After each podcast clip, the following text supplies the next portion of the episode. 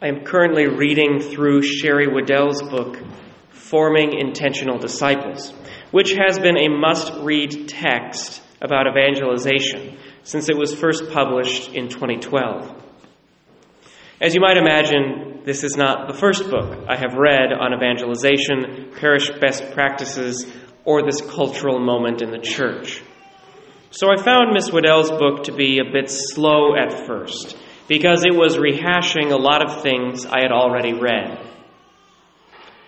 But then I hit chapter 4 and became completely engrossed. Chapter 4 of Forming Intentional Disciples is called Grace and the Great Quest.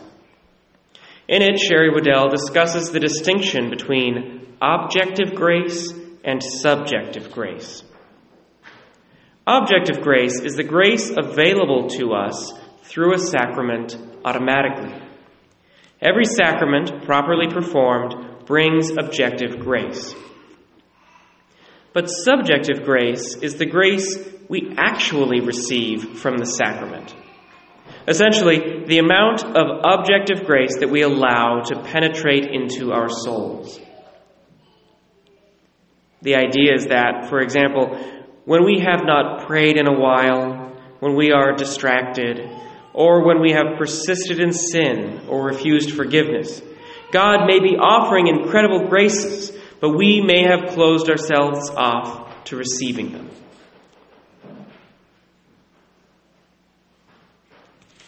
As a seminarian and as a priest, I have observed a very strange phenomenon in certain segments of the church. There exist people who go to confession almost weekly, but never seem to improve in their fight against sin. And there exist people who receive the Eucharist almost daily, but who never seem to grow closer to Christ. This seems like it would be impossible. Confession wipes away sin and returns us to perfect communion with God. It also strengthens us to resist temptation in the future. If someone is going to confession every week, they have every grace that they could ever need in order to begin fighting against their recurrent sins. And we would expect the power of these recurrent sins to decrease over time. Similarly, with communion, there is no greater grace than that which comes in receiving the body and blood, soul and divinity of Jesus Christ into ourselves. So we would expect the daily reception of the Eucharist to make a person more and more like Jesus every day.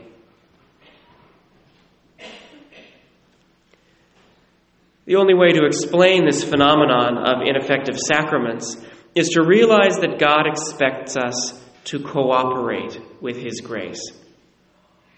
If we go to confession, but we have no desire for conversion, we will not receive any of the grace that the Lord offers. If we receive the Eucharist but do not desire to grow closer to Jesus, the graces of the Eucharist will be ineffective. Even well meaning, faithful Catholics can fall into the trap of believing that if we just go through the motions, the grace will operate on us automatically. But this is a lie. As the Catechism states, to attribute the efficacy of prayers or of sacramental signs to their mere external performance, apart from the interior dispositions that they demand, is to fall into superstition. Superstition is not a light word. The Catechism is telling us that to go through the motions without any desire to cooperate with the graces being offered, without any desire to grow or change, is to treat prayer like a magic spell and the Eucharist like a magic potion.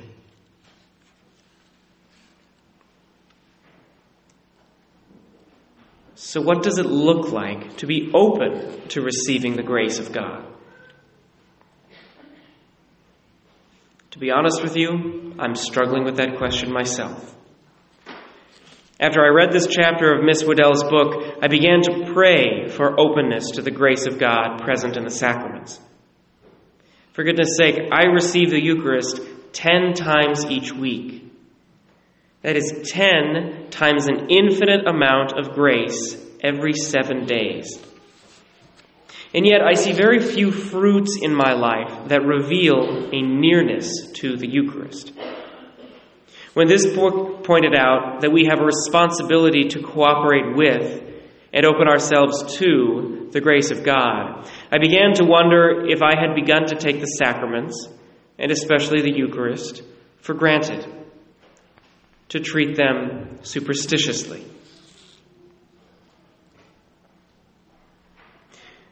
I am especially convicted by the example of Abram in our first reading.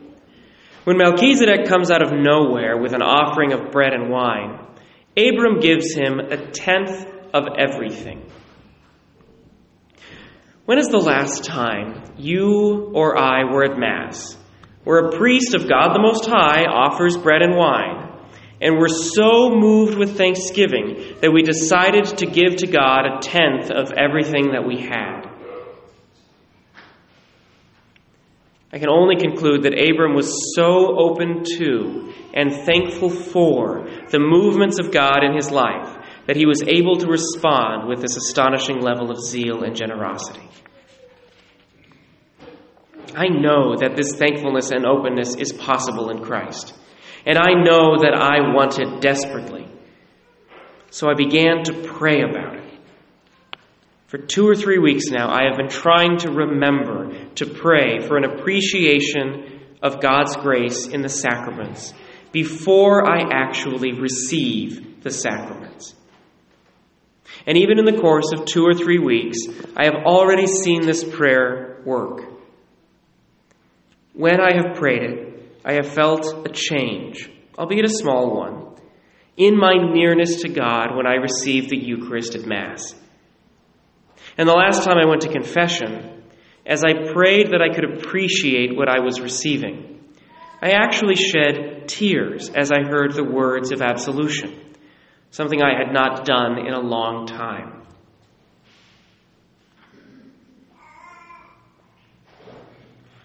I often preach about how much I hate complacency. If we think everything is fine and we do not seek to grow, we will atrophy and die. But I think I have allowed myself to grow complacent with the grace of God. And I have to imagine I'm not alone in this. My brothers and sisters in Christ, we have received greater gifts than mankind could ever have conceived, starting with our baptismal unity to the incarnate God who defeated sin and death. But the greatest gift of all is the Eucharist. Knowing that it is the body and blood, soul and divinity of Jesus Christ, should make us fearful even to approach it, let alone receive it. And yet, here we are, Sunday after Sunday, walking up the line mechanically, not really thinking about the infinite graces that are being made available to us. So please, please, let's try to stir up the grace of God in our hearts once again. Let's ask the Holy Spirit who dwells within us to reveal to us even a small portion of the great mystery of the Eucharist. Let's beg God that we might grow in appreciation for the mystery of the divine presence in what was once bread and wine.